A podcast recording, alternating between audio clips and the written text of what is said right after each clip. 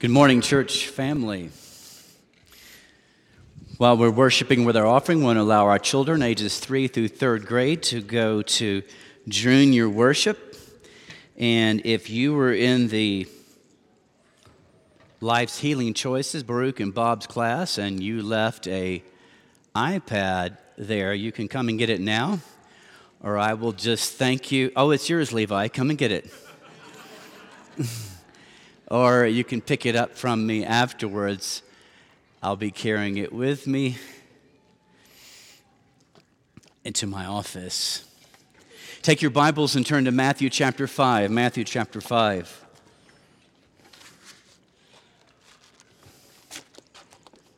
We have a taker. Don't believe little kids are. How do I know it's yours? yeah, I don't believe Levi, but I believe John.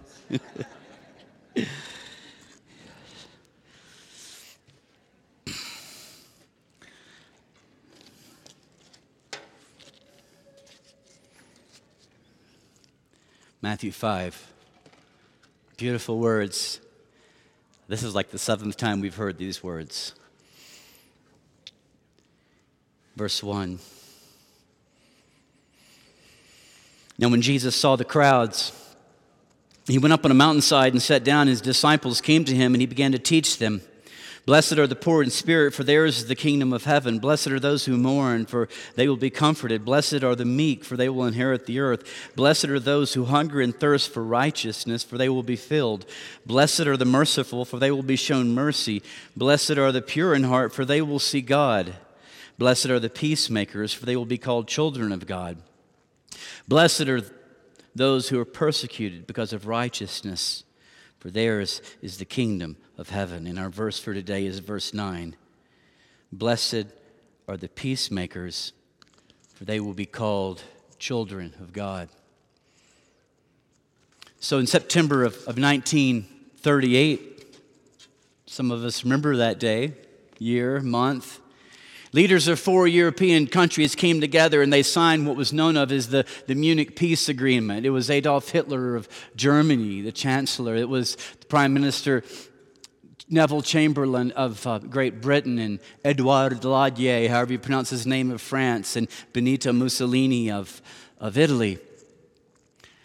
And so the concern there was, was to try to avert the looming threat of war, obviously, that was being threatened by Adolf Hitler. And in Hitler's expansionist dreams and visions, he was demanding the annexation and the takeover of a larger portion of the country known of as Czechoslovakia, and he was wanting what was known of as the Sudetenland. This is an area that bordered Germany of Czechoslovakia, and this is the area where Karen and I served and lived for so many years. And the fear among these European leaders is if they didn't give Hitler this land, well, he would get upset more and go to war. And so they came together in Munich without any, without any representatives of Czechoslovakia there invited at all. And they came to an agreement to give Hitler what he wanted the Sudetenland of Czechoslovakia without the Czech people having a say at all. After the agreement was made, Britain and France contacted Czechoslovakia and they said, Now you can submit to this agreement or you can face Nazi Germany alone without us. And so the Czechoslovaks understood that would mean national annihilation. So Hitler took the Sudetenland, but he promised he was done taking land, and he promised not to go to war. And so the four European statesmen, they came home proclaiming victory. We, uh, we avoided war, and, and many of you who know history well know the famous arrival of, of Prime Minister of the Great Britain, uh, Chamberlain, who came home and got off the airplane, and, and he, was, he was hailed as an incredible hero of the hour. You remember his famous words We have made peace in our lifetime. But do you know history? There was, there was no peace.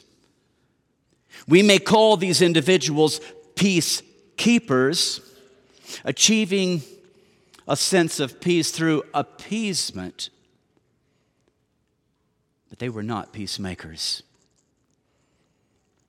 During the days of the prophet Jeremiah, We read in the Bible that the, the people of Jerusalem and Judea were, there was a threat, a threat of national, political, and religious downfall due to their, their sin, their disobedience, and their rebellion and their idolatry. These were God's people. And so Jeremiah, prophet of God, stood up and he spoke out and he warned the people of this destruction and he called the people to repent of their sins and turn back to God to avoid this destruction. But the people weren't comfortable, if you know the story, with Jeremiah's words. I mean, who wants to talk about our sin? And so they, they listened to the false prophets and priests of their day of whom Jeremiah wrote these words They dress the wound of my people as though it were not serious. Peace, peace, they say, when there is no peace. Instead of facing the sin in their lives and sin in their nations, they dressed the wound. They put a band aid over it and they swept under the rug that which they needed to face and they pretended like it didn't exist. And if you know history, it led to their downfall. We may call the prophets and priests of Jeremiah's day peacekeepers, achieving a false sense of peace by saying everything's fine when it wasn't, by sweeping things under the rug and ignoring them. But they were not peacemakers. Blessed are the peacemakers, for they will be called children of God. So our series of lessons that we're having this fall in the Beatitudes, it's intentional. It is, it's a part of a, a dream and a vision and a looking to God and saying, God, it's this direction you're leading to in, in, a, in a ministry of recovery, a ministry of, of reaching out to and touching and, and bringing hope and healing and recovery and redemption to, to those whose lives are like mine and yours in our church, in our community, who are, who are messed up in bondage to hurts and habits and addictions and unhealthy behavior and sinful activity. And as we're looking in this direction in the Beatitudes to help us set a vision for this ministry, as we've seen with each of these Beatitudes, it's true with this one, it just cuts straight, straight deep into the core of this is what's at play. At the root cause of so many of our life problems, it's a lack of, of true peace. Anxiety, worry, and stress are killing us. Literally. Even our young people. I read in the paper, it's like every week, again, I read in the paper of an article describing the high rate of suicide in El Paso County and in the state of Colorado among kids in our high schools, in our middle schools. And the primary concern, the primary root cause they identify is anxiety and stress. And it pains me to think that young people in high school, in middle school, are filled with such anxiety and stress that they're considering or already have taken their own lives. I received a text message from someone concerned for their, from their spouse, whom they said is blowing up in anger and just not sleeping well at all. And it's because of anxiety, no peace. Do any of these words describe you at all? Irritability, unkind words, criticism, complaining, fighting, arguing, overeating, undereating, any level of addictions with whatever it might be, whether alcohol, drugs, porn, yelling, domestic violence, crime, fits of rage, all of these things, so many of these flowing from, from raging storms on the inside of, of stress and worry and anxiety. Oh, we, we need this beatitude. I love the words I love the word. The, the original word that's used for, for peace here is a Greek word, irene, from which we get my grandmother's name, Irene. It's, it's um, word, the companion word is, is, is to the popular Hebrew word ex- expression that is shalom, which means a comprehensive well being and, and, health and wholeness in every direction, in every relationship. I love these two beautiful words that often writers use to describe shalom or irene. They are the words serenity and tranquility. Let me ask you is your life characterized by tranquility and serenity?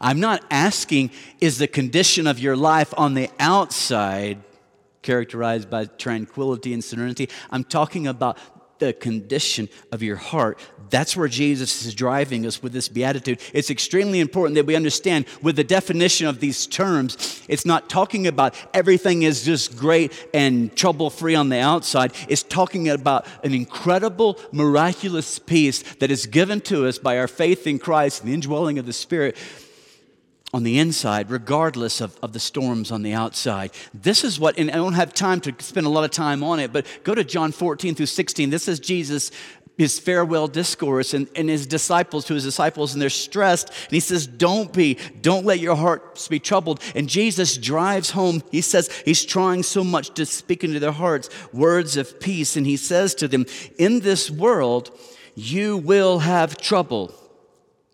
I just need you to know that, he says. This is an unavoidable reality. And so, listen, if you're waiting for life's troubles to be over so that you can finally have peace, you will never have peace. That's almost a bit depressing to say, but it's just a reality of life. Because, listen, after whatever you're going through now is over, there will be something else. And so, Jesus says, listen, I have told you these things so that in me, not in this world, in me, you may have peace. He earlier spoke these words in chapter 14. You should read these three chapters, they're beautiful. My peace, my peace I give you. I do not give as the world gives. There, there is a peace that's not found in going to church. That's not what we're talking about here, but it's in fully, not partially, in fully trusting and surrendering your life to Jesus and embracing the truths of John 14 through 16, where Jesus tells you, I'm going to be with you by the, by the paraclete, the Holy Spirit who comes to your side. I'll be with you no matter what. And in spite of life's troubles, you need to know I've overcome it. I have overcome the world. Whatever struggles and troubles and strife and difficulties you are facing, nothing, nothing can thwart my sovereign will for your life. Hold on. And so he says to them twice, with those truths in mind don't let your hearts be troubled. And so we looked at that last week with the pure in heart. It's the same word, cardia, hearts, from which we get the, car, get the word cardiology, which, talk, which is talking about not what's going on on the outside, but what's happening on the inside. Jesus said, Don't let the stuff around you be chaotic and troubled. You can't help that. But he says, in spite of life's troubles and chaos on the outside, don't be filled with anxiety, worry, and stress on the inside.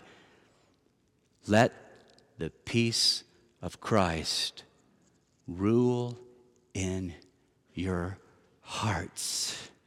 Those are the words of the Spirit in Colossians. He didn't say, let peace be inside it, let it reign and let it rule. And, it, and, and, and maybe you're thinking, oh, that's really pretty, Eddie. It sounds so nice. Could you not be honest? It's easier said than done. That is asking and expecting the impossible for my life. It feels that way, doesn't it? This high bar again that he sets. What do you think? He would not tell us not to have anxiety and stress and be filled with peace if it weren't possible. Then, why would he say it if it weren't possible? So, so, so now we're going, how?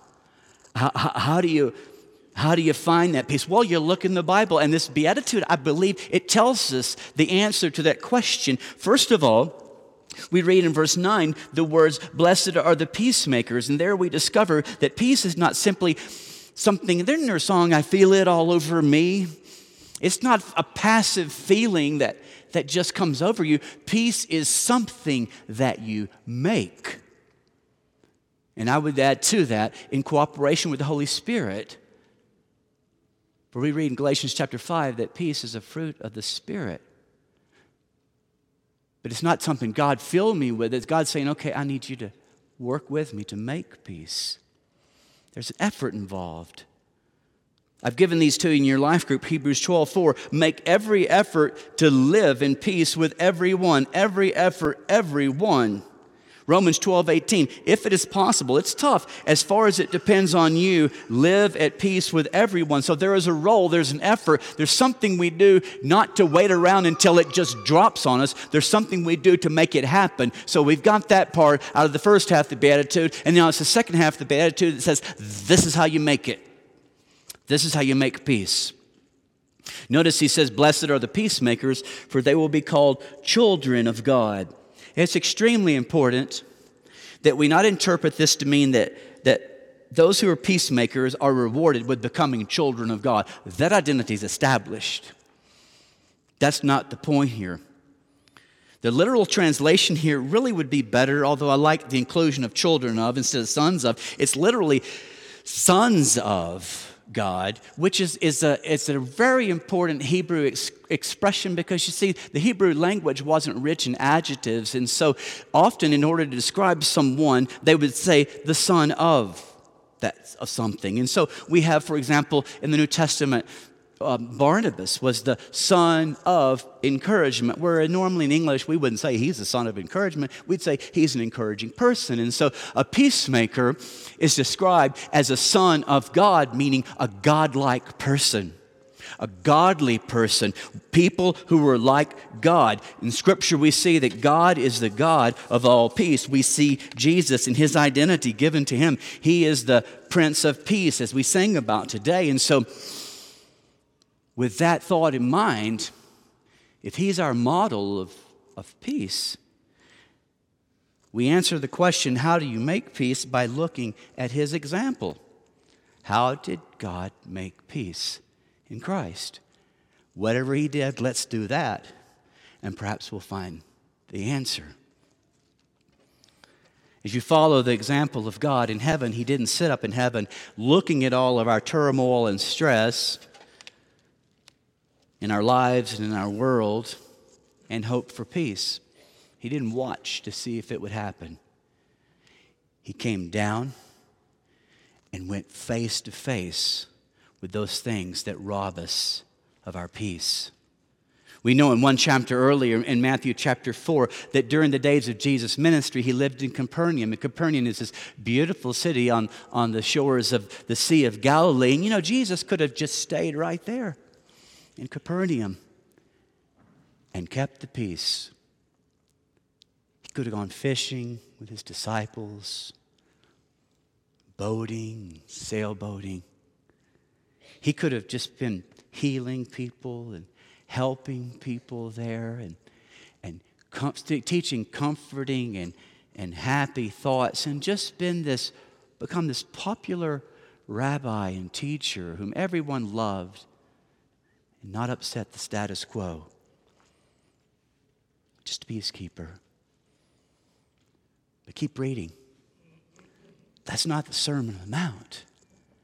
The Sermon on the Mount, Jesus came and he stood face to face with the status quo and he spoke against religious hypocrisy he spoke against the establishment that had wandered so far from God. He spoke against the, the social injustice of his day, of the mistreatment of the poor and the minorities.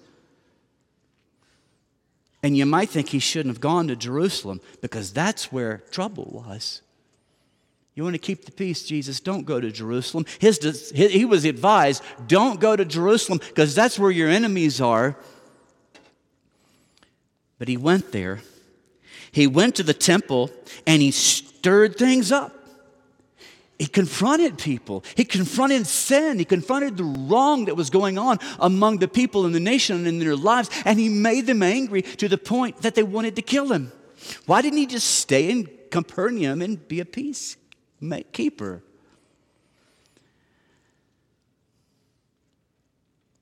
Instead of ignoring, minimizing, and sweeping sin under the rug, he pulled up the rug and he shone his light on it. He called it for what it is and what it was. And he took it and he carried it to the cross. And in these ways, Jesus made peace and modeled for us what it means to be a peacemaker.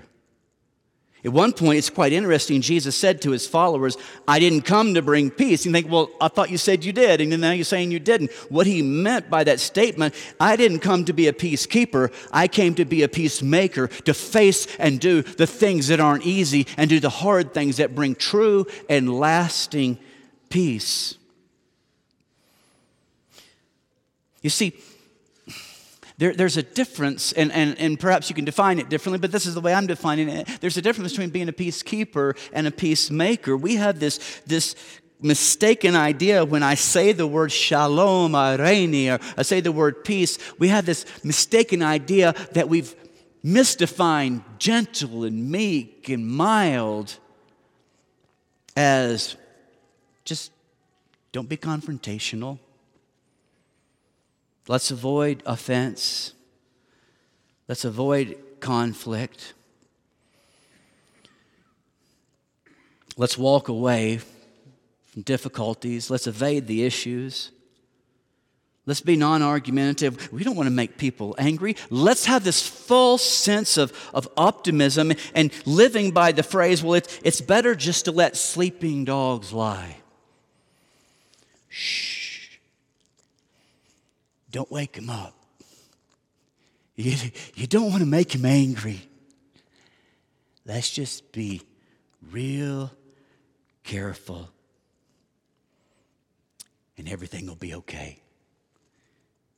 That's what they did in Munich in 1938. Instead of standing up to and facing what they needed to stand up to and face, they tried to keep the peace and it blew up in their faces because sleeping dogs eventually wake up.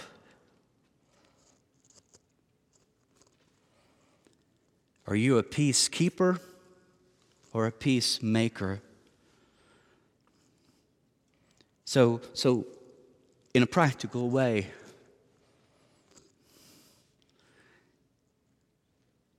I'm going to have to speed up and trust the Holy Spirit is going to,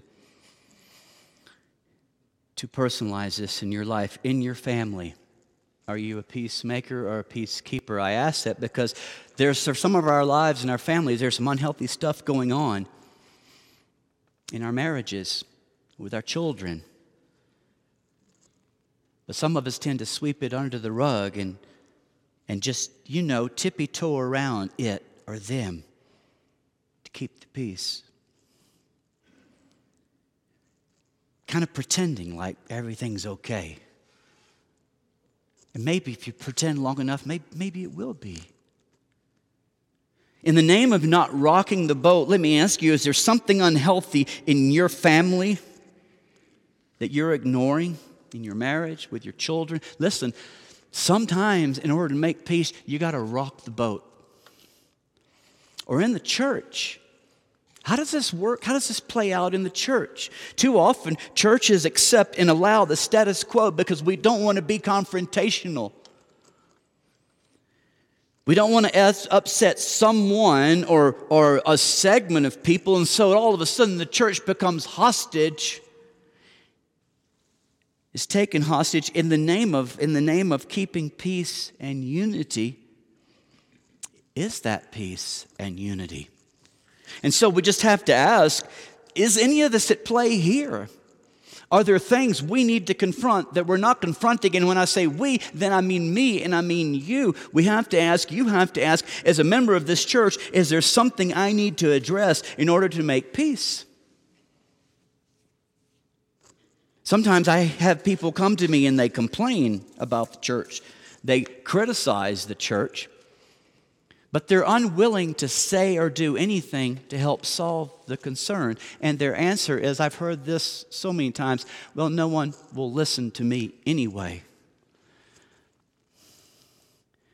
Those are cop out words of a coward who does not love their church family enough to stand up and say and do what needs to be said to make peace in this family. Are you a peacekeeper? Or a peacemaker. In your relationships, oh my, if I had a dollar for every conversation, I can't tell you how many people I've talked to. Many of you here, and we've been hurt. It's real by people here or by people out there. But, but it, we find it so difficult to go and talk and resolve and reconcile with that person as the Word of God tells us to do. And the reason we don't is I've heard it so many times, I don't want to make things worse. It, it, it's not going to do any good.